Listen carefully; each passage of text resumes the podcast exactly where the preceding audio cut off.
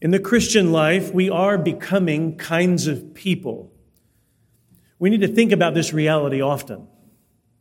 We are becoming a certain kind of person, a person who fears the Lord, a person whose heart has been brought from death to life. Our old life in Adam no longer dominates and enslaves our affections and hearts. Rather, we've been freed from the penalty and power of sin that we might walk in newness of life. Our baptism communicates this. Our pursuit of Christ is because of this. We have been redeemed. And in being redeemed, we are becoming a certain kind of person. The Son of God, through His Word and Spirit, is forming us. Think of discipleship as formation. We're following, that is what a disciple does. And as we follow, we are not the same sort of people in going after Christ. Discipleship is a journey in formation, it is growing up in Christ. And you are a disciple for the years the Lord gives you. A Christian and a disciple are the same thing, and we need to think about this reality. For many might call themselves with a kind of vague meaning oh, I'm a Christian, or I'm a believer. A disciple is a word that means the same idea. That's what a Christian is, a Christ follower. But to use that word in our culture, I think it can even communicate with greater precision Jesus is master and Lord. I'm a disciple. That's what it means to be a Christian. And as a disciple, I'm learning what it means to grow up in Christ. We therefore must talk in such growth and in maturing in our faith, we must talk about virtue and character in the Christian life. It's true that ancient philosophers and thinkers wrote much about virtues and character. But that doesn't mean those subjects belong to a secular or non Christian category. The Bible commends godly character and virtue formation. What if we thought, in one sense, that the fruit of the Spirit in Galatians 5 was a Pauline way of talking about Christian virtue? He says, after all, the fruit of the Spirit is love, joy, peace, patience, kindness, goodness, faithfulness, gentleness, self control. And if you read ancient writers and thinkers who meditate on and reflect on what it means to mature and grow in virtue, they will talk about such things. We are interested in these things, therefore, as image bearers in God's world. But we are most of all interested in these things because of how they can reflect upon the heart of Christ and how in following Christ, growing up in Jesus, we are attending to character formation. Christian character the result of living in submission to and in harmony with the Word of God and Spirit of Christ. Character and virtue is not more self help stuff. The biblical instruction we find in Proverbs is not more self help stuff that we can find, you know, in the world more generally, but it is certainly help for yourself. The surpassing wisdom of God in Scripture is not insignificant to the self that you are. In fact, these instructions in Proverbs and the wisdom of God throughout the Word of God helps us to grow up in Christ as we embrace it. Growing up in Jesus requires to the embracing and embodiment of wisdom. It's a practical question we have to ask all the time. What does God want for my life? What kind of person am I called to be? And answers to those questions are found throughout Proverbs. What does God want for my life? What sort of person am I called to be? Well, you open up Proverbs, here's 31 chapters of God's will for your life. The kind of man or woman that you are called to be in following after Christ. As Christians, we're wanting our lives to be lived in relation to this larger biblical story.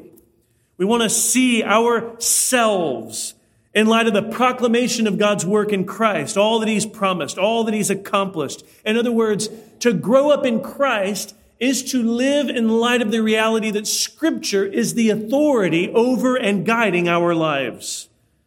God rules by his word.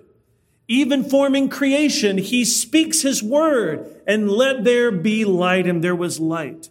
God rules in might by his word. And he's made himself known in the Holy Scriptures.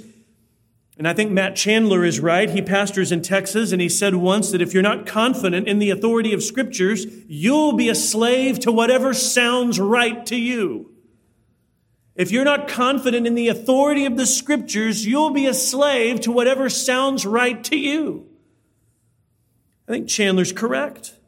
I think it's a pastoral insight that pierces to a, into the, the realms of our larger culture with its suspicion of authority in all different spheres, especially biblical authority. Well, the Bible says, and then immediately somebody's eyebrow might be raised. Well, you know, everybody's got their own truth, right?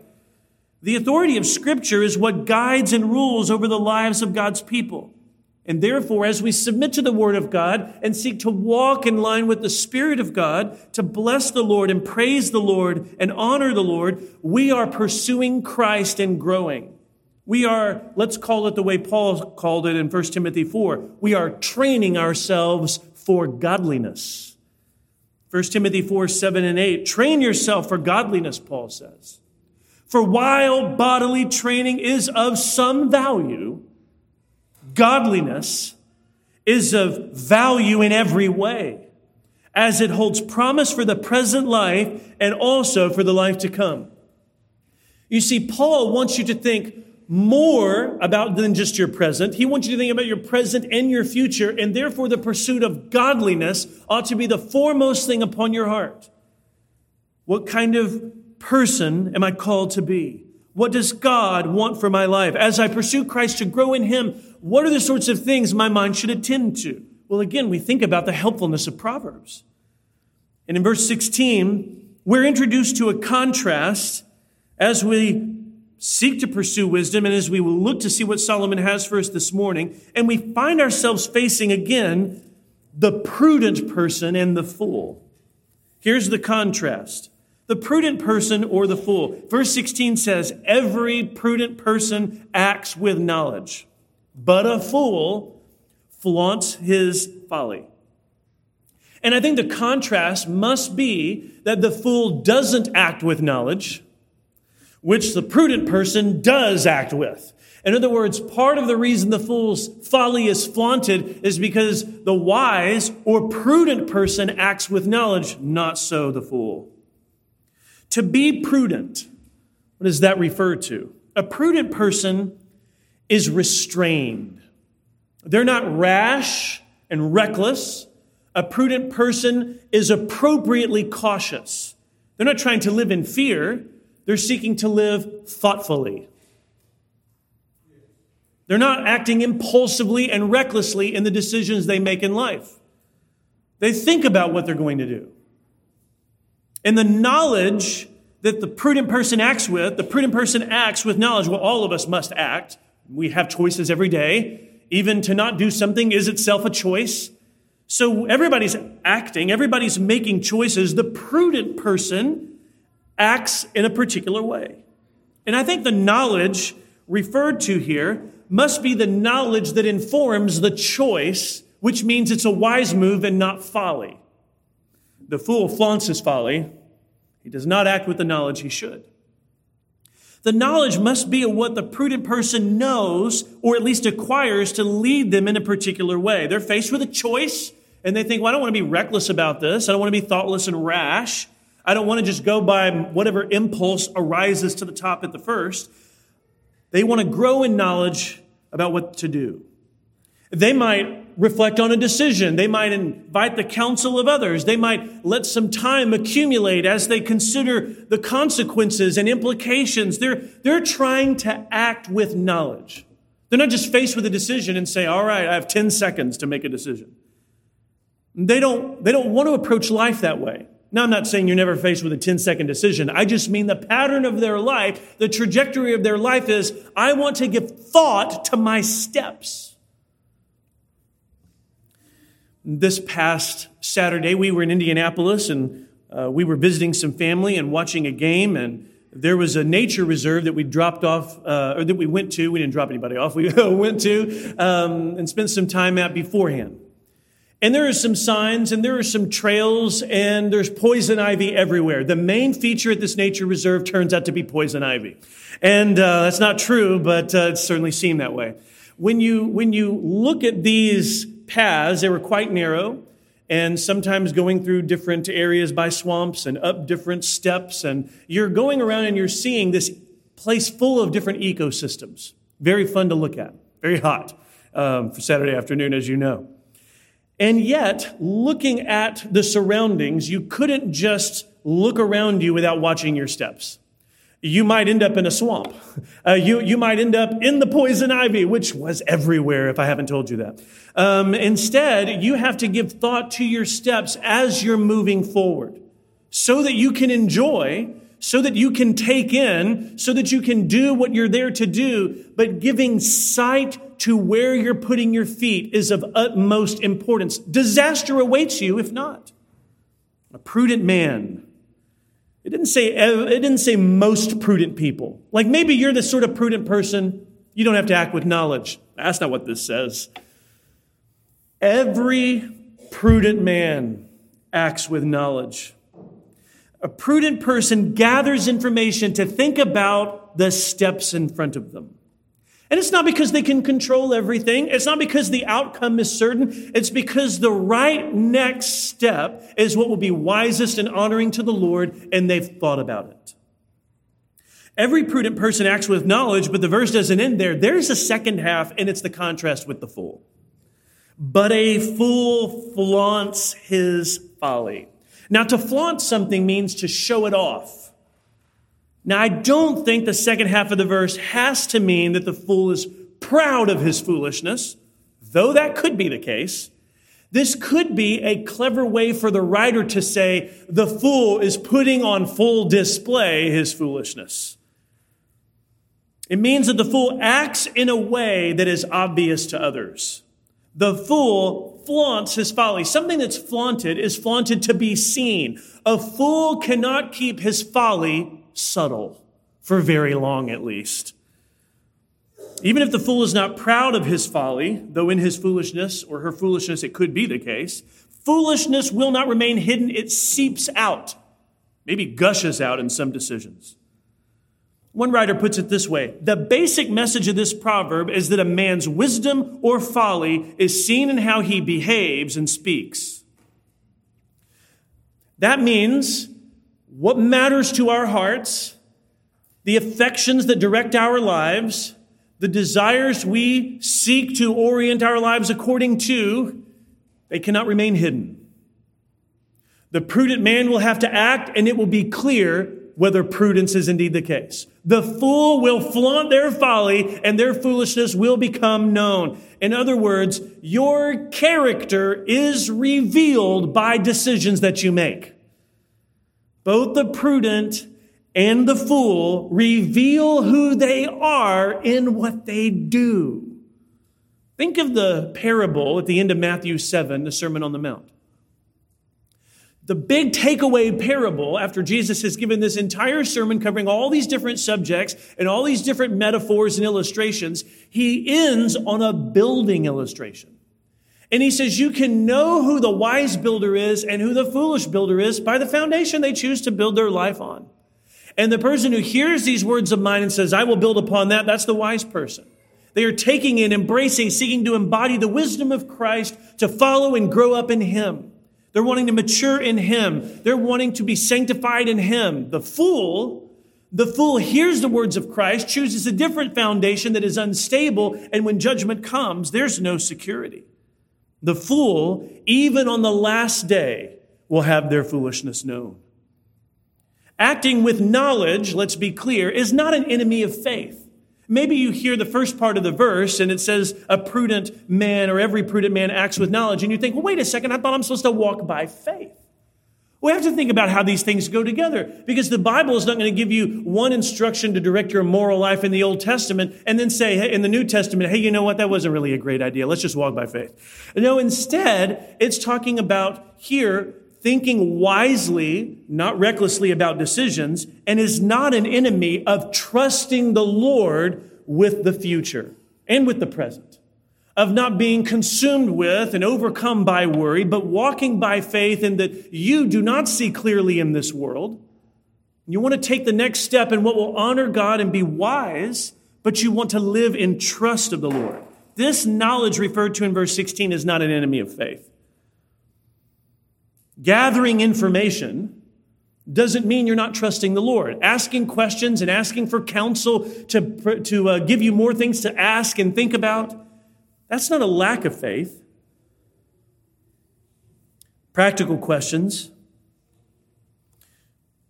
A prudent man, here in verse 16, acts with knowledge. Well, what if you're looking for a new job? Well, you don't want to say, well, there's a new job over there. I think I'll just agree to that. I bet if you've gone to apply to a new job, you've done some research, some information gathering, some question asking. Nobody would accuse you rightly of not acting by faith. You know, by saying, well, wait a second, you know, can we talk about benefits and salary? Can we talk about work hours and location? Can we, t-? none, none of that is an enemy of faith. What if you're investigating an accusation? What if you're trying to find a new place to live? What if you're thinking about applying for a degree program? What if you're interested in dating or marrying someone who feels the same way about you? I bet you've tried to acquire some knowledge. You ask questions, you seek counsel, and all along we find that one of the ways the good providence of the Lord guides us is through that kind of thoughtful, wise deliberation. And it's not because we're omniscient. It's not because we see the future clearly. It's because God will guide his people through wisdom as they seek it and welcome it. A disciple's life is not a life lived on instinct. Walking by faith should not be equated with, well, I'm going to do the first thing that comes to mind, or my, what's my gut level reaction? I'm just going to go with that. Oh man, that can be disastrous, right? And one of the reasons is the shadows of our old life in Adam have influenced our instincts. So that means we need more than just gut level reactions to things. Our instincts can be wrong. So the righteous and prudent person, they also think about consequences to their actions. They act with knowledge. What does the Bible teach about this? Does the Bible identify this as a temptation and a sin? Why? What are the tragedies that come to one's life in pursuing that, or in the lives of others that, that are harmed by the decision of an individual? In other words, they seek to think about the harm that sin brings and where temptation leads. Every prudent person acts with knowledge. But the fool, they just fall into many griefs that they would otherwise be spared from. The righteous or prudent person is spared many griefs that are not, that's not the case for the fool plunging headlong into folly. Think of the prudence of Jesus the majestic, excellent, sinless prudence of Jesus. Never reckless. Every word and every action wise and righteous. We follow him. We are his disciples. Verse 17 gives us another contrast a wicked messenger and a faithful messenger. Now, the second half of the verse calls this messenger an envoy. E N V O Y. An envoy is a messenger, so same idea. It's a person sent to represent another. There's probably some kind of communication or message. Ancient, ancient rulers used envoys all the time. Messengers were very commonplace because it's not as if you had a particular place of leadership in this part of the ancient Near East that you could just leave and go somewhere else to communicate. And it's not like you could, you know, send an email. I mean, you sent a messenger. That's what you did. When you read verse 17, you're very much feeling the reality of the ancient world where they depended on messengers to communicate. A faithful envoy brings healing, the verse says. So the fullness of verse 17, a wicked messenger falls into trouble, but a faithful envoy brings healing. You see, this again is a character issue. This again brings to mind the idea of prudence in verse 16 and foolishness in verse 16. It overlaps because the prudent and the fool become here the wicked messenger and the faithful envoy. We've not abandoned the path of wisdom, and now we're talking about being a faithful envoy. It's the same thing. We've not left the idea of being a fool and are now talking about a wicked messenger. We're talking about the ways that foolishness can manifest. One of the ways that foolishness in verse 16 manifests in verse 17 is with an unfaithful mouth. This kind of messenger at the beginning of verse 17 is undesirable, a wicked messenger. No one asks for that kind of volunteer. Would a wicked messenger please come forward? A faithful envoy is what everybody would want. Wisdom literature in the ancient world, as one writer pointed out, is very much concerned with instructing their ambassadors so that when you're sent on behalf of someone, you are a faithful envoy. Now, why would somebody be a wicked messenger? What would they do that would lead them not just to be a messenger, but a wicked one? Would be the result of that journey. Let's consider that one reason they would be a wicked messenger is they twist the message. They think, well, you know what? I know he said to say this, but I think. So to manipulate or to twist the content for malicious reasons, out of selfishness a guy named Charles Bridges, an ancient commentator on this, not ancient in uh, the sense of the ancient world, but uh, older than me. Um, he says, Charles Bridges says, a wicked messenger betrays trust, damages his master, and as a just recompense falls into mischief. It tells us in verse 17, a wicked messenger falls into trouble. He might think, okay, you know what? I want it to go this way because of this result. And then he realizes that his unfaithfulness has sown something and he's going to reap a falling into trouble that he did not want. Now, in the ancient world, if you took the king's word into your own hands and molded it the way you wanted, you just took your own life into your hands. Your life might not be going on for much longer. A wicked messenger falls into trouble. Yes, indeed, into great griefs brought upon by the wicked messenger's own twistedness. What if the messenger decides not to arrive at all? He just stops along the way and fails to deliver the message. What if the message needed to be delivered in a certain time and he said, ah, you know, I think they're just overestimating how quickly this needs to get there. And he arrives too late. What if the messenger only says part of the message? What if he changes or manipulates the information? All of this would be examples of how a wicked messenger can then fall into trouble a faithful messenger, a faithful envoy is different. They're prudent. They have character. Ultimately, their commitment is to do what is right, true, wise, good. A faithful envoy is not faithful in a relative sense. Let's think of, you know, a wicked organization that says, I want you to go and tell these people this over here. The Bible wouldn't consider that a faithful envoy because character and virtue is not undergirding all of what's happening. A faithful envoy is someone committed to what is right and true, someone who can be counted on, someone who is responsible. A faithful envoy, it tells us in verse 17, brings healing. Well, you see, one of the, one of the reasons you might need a messenger in the ancient world is if some kind of conflict arose some kind of tension, some kind of breach, a breach in trust or a breach in domestic relations, international relations. You just conceive of the possibility and you need somebody to step into the gap, to mend that, to bring healing. This is not talking about a physical illness here. This is talking about the kinds of things that happen in human relationships. And sometimes when there's this party over here and this party over here that are in conflict, a messenger of healing can be used because they are faithful, dependable, trustworthy. One commentator says the success of the ambassador's mission depends on inner stability, integrity, conscientiousness, the virtues essential for any responsible service. And he's right. That's exactly the kind of qualities that would characterize a faithful envoy. Let's think about different relationships then. Let's say you're in a conflict with an individual and the tension just seems to persist. Well, have you considered a faithful envoy who brings healing? That, that's the idea here that verse 17 would suggest. A kind of go between that could help make communication clear, edifying, and toward the end of resolution. You could zoom out to an international situation. Maybe you're a country and you're sending out your ambassador to another country to speak on behalf of you. Well, you don't want a wicked messenger, do you? You want a faithful envoy. You want someone who's going to represent you well and not be wicked. The consequences on a national scale could be disastrous. Let's say you're preaching and teaching the Bible. If you're an unfaithful ambassador, you're no help to the souls of anybody. But how beautiful are the feet of those who bring good news. A faithful envoy brings healing.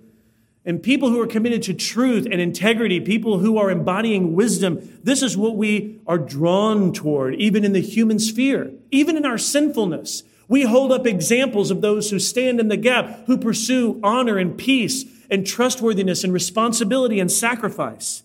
And we give side glances and, and crunched faces to wickedness and betrayal and deceit. We know even amidst the sin's effect and causing the depraved faculties of our being, we still, in our image bearing state, know that faithfulness is right and that being a wicked messenger is wrong.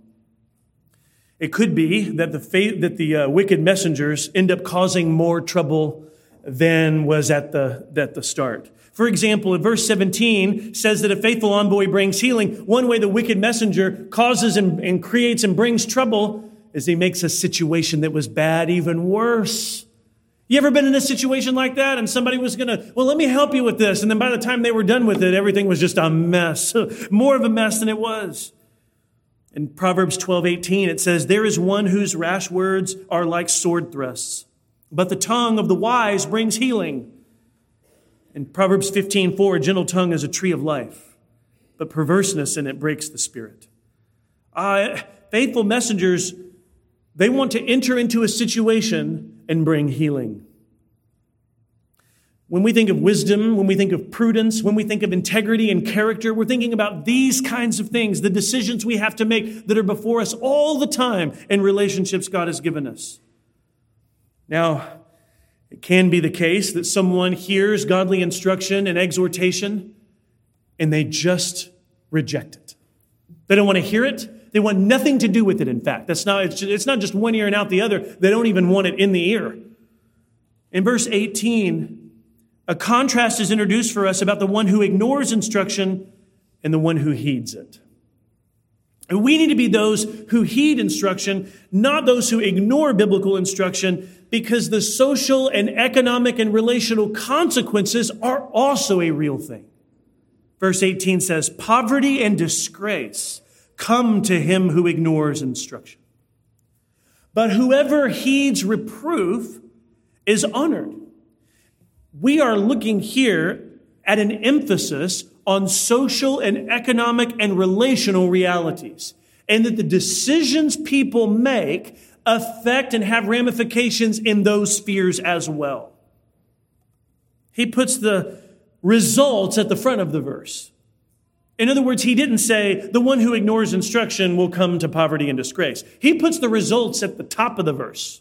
Poverty and disgrace comes to him who ignores instruction. So these are the results financial disaster, public shame. Let's think very carefully about the logic of this verse. There's a couple wrong ways this could be taken. This proverb does not teach that if you see a, situa- a, situation of financial poverty, you can imply, well, that person probably ignored instruction again and again. Sometimes poverty is the result of injustice. We see this in Proverbs 13 23. In this very chapter, Solomon says, The fallow ground of the poor would yield much food, but it's swept away through injustice. So here's the fallow ground of the poor, and yet through the commission of injustice, the state of poverty remains unchanged, if not worsened. So sometimes it's the result of injustice. You can't just see a situation of poverty and determine causality. It doesn't work like that. There are many causes of poverty that the book of Proverbs identifies, including wickedness, always intending to do something with one's speech. In other words, talking, talking, and talking, but never actually getting down to the work. Sheer sluggardliness and laziness. It tells us in Proverbs 10:4, a slack hand causes poverty, but the hand of the diligent makes rich. Love of wickedness can cause poverty, according to Proverbs 13:25. The righteous has enough to satisfy his appetite, but the belly of the wicked suffers want. So I think what we can do with these proverbs is we can warn from scripture that if you refuse instruction from God's word, if you ignore the reproof and correction that God brings to our lives, you should not be surprised if in your future come public shame and financial disaster. And that's because to reject the way of wisdom is to pursue the ways of folly. And folly has practical, disastrous effects in our lives.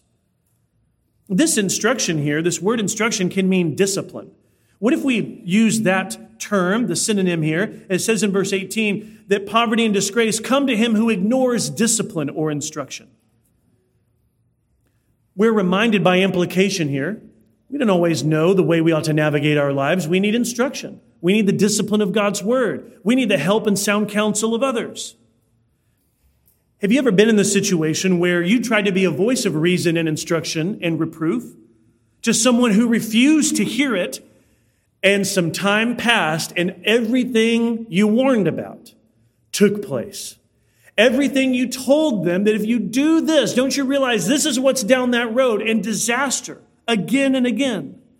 It tells us here in verse, seven, in verse 18 poverty and disgrace come to him who ignores instruction. Here is someone then who is in a sphere of life where godly and sound counsel is being given to them. Friends, that's a place of mercy. They are in a place where someone who fears God, knows His Word, is trying to instruct and guide and bring correction that they might walk in the light and in righteousness instead of foolishness. So here's a person who's in that situation and they ignore it. They ignore, they ignore instruction. It says in verse 18, but whoever heeds reproof is honored. So both people in verse 18 hear, only one heeds it. The other ignores it. The one who heeds, that simply means to submit to with obedience. That, that becomes the thing they then do. Not because it's easy, not because they don't have a competing desire saying, I don't really want to do that. It's because they know it is the right thing to do. It is what is wise. It is what is best. It's what will honor Christ. It's what will be on a path of life and righteousness. So if instruction from the word of God is ignored, what's the predictable result? Proverbs 13, 18 says, disaster. That's the predictable result. What about somebody who heeds godly reproof? Well, the word reproof is a word that means correction. Oh, well, we all need reproof. Okay, there's not any of us immune from the need of reproof. We all need correction and instruction. We all need to reflect on the word of God and the sound counsel of others that we might walk more wisely. So, knowing all of us need this, those who heed this, what is the social and relational implication in their lives? They're honored. I don't think this is an honored by God, even though that, is, that doesn't have to be uh, off the table. I think it's primarily a social and relational dynamic. They experience honor among friends and others. Rather than experiencing poverty because of foolishness, they experience honor because of wisdom. Friends, that's desirable. That's the path we want our feet to be on. We need to be people then who are cultivating Bible shaped lives because we need our Bible shaped lives to be um, uh, reproved and, and even invited correction into by other people whose lives are being Bible shaped. Jared Wilson, who teaches at Midwestern Seminary in Missouri, he says, Wilson says, if you accept the parts of the Bible you like and reject the parts you don't, it's not God you worship, but yourself. If you accept the parts of the Bible you like and reject the parts you don't, it's not God you worship, but yourself. Because you have become the operating authority, making all the determination. In other words, you're just doing what you want to do. It would, might just happen from time to time to line up with something you find in the Bible. Well, that's not you believing the Bible. That's not you submitting to Christ. That's not you living as a disciple. That's just you doing what you want. And the reason that becomes clear is because when the Bible says something and you don't want to do that, you continue doing what you want. We want to live our whole lives in submission to the whole word, that we would be prudent people in our choices, character, speech, and even in our relational implications. We would bring blessing to the lives of others. Not disaster, not ruin, but folly. What's down the path? We talked about this last Sunday morning. The Bible sees farther down the road than you do. And the Bible's saying to you, if you're choosing to ignore instruction and you're pursuing folly, let me just tell you what's down the road. And maybe sooner than you think. Verse 19 is the last verse of our passage this morning. It's about desires fulfilled or frustrated. You see, the, the figures we're talking about here the prudent person, the one in verse 17 who's a faithful envoy, the one in verse 18 who heeds reproof, they are like every person filled with desires in their hearts. Now, there are Eastern religions in the world, present and past, that minimize the role of desire in the human condition and would even equate desire as being something that is bad, something that you shouldn't have. We don't need, let's get rid of our human desires. That's really where all the problem is. Well, the Lord has created us to be people with desires. It's just that because of sin in this world and because we ourselves are sinners, we find that our, our desires are affected by sin. Our affections and our hearts are not ordered the way that they ought to be. We find again and again our affections can be disordered. The writer here is talking about good and godly desires because of the experience that the faithful and the righteous or the wise have. In verse 19, a desire fulfilled is sweet to the soul. They're talking about that inner, that deep, gratifying feeling. Pursuing Christ, doing what is pleasing to the Lord, living out a desire that would honor God, a soul sweetness is attached to that. I think that's a helpful image. Sweet to the soul. We love things sweet to the taste. We're going to have a fellowship lunch in a minute. Are you ready? I'm ready sweet to the taste. And maybe you would say, well, I'm more of the savory. Okay, savory to the soul, whatever, you know. The point is, whether it's sweet or savory, it's desirable. But don't you realize that not everything you desire is sweet to the soul?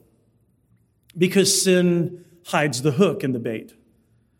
Not everything held out to you from the culture as a temptation or something to pursue is something one ought to commit to and live their lives for because the result is not a sweetness of the soul, but a toxicity and a poison in the depths of our being because that is what sin does. But godly desire, doing what is honoring to God, seeking to shape our lives by what is the delight of the word and the promises therein, the life lived in light of that results in a sweetness of soul and a satisfaction in Christ that is heavenly. It's heaven on earth. It's a joy in Jesus that's not unstable like our circumstances. Don't you long to experience that kind of affection in your heart and joy in your soul that's grounded in truth and knowing Christ? The book of Proverbs is pointing us in this way. The end of the verse, though, says, you know, and not everybody wants that. There are competing desires they find more compelling. And in verse 19, to turn away from evil is an abomination to fools. So if you said, listen, here's what would be best for your soul, here's what would be best for your life, the path of you in your young years or in your older years, walk this manner here in the light with Christ and with the people of God. Walk this way. Those who ignore instruction, not only in verse 18 can they expect disaster, in verse 19, they think the abandonment of rebellion is ridiculous. Notice the word the proverb uses here in verse 19 abomination. Now, you might have thought the proverb would say something like, evil is an abomination to God, which is true it says to turn away from evil is an abomination to fools. In other words, here's what seems wrong to the person with disordered desire, disordered affections, a being with all, with all of our faculties affected by sin. Apart from the knowledge of Christ and the work of the Spirit through the Word of God, when someone says, You need to turn from what is sinful, they might think to themselves, But I want that. Why would I not do that? I'm committed to that. Look where it's gotten me so far, they might think. So the idea of repentance is crazy. That's what verse 19 is about, you see. Verse 19 is repentance. Verse 19 is about turning from evil. Well, turning from evil to what? Well, there's no vacuum there. It's about turning from what dishonors God in pursuit of knowing God, heart, soul, mind, and strength, committing oneself as a disciple to Christ. It leads us to realize in our human condition in verse 19, our moral compass is distorted. Our affections can be disordered. And what we need is a deep work by the Word of God and Spirit of God and a work for the long haul that will direct us in righteousness. Not only in how we think about the state of our hearts, but the choices that we make and why we make them. The implications of our decisions on our lives and on the lives of people we're called to love and steward. Writer and theologian John Webster once said, The Christian life is one long struggle to love what God loves. The Christian life is one long struggle to love what God loves, to fix our minds and souls and desires on the truth and beauty that is God. Well, friends, well, sin and temptation, they're the things with the deception. The Lord is faithful, and His word is true. And Christ, full of prudence and wisdom, truth and glory and power, He calls us to come to Him as His disciples. That as disciples, we would be growing up in Him, formed in virtue and character. In other words, being people who walk by the Spirit.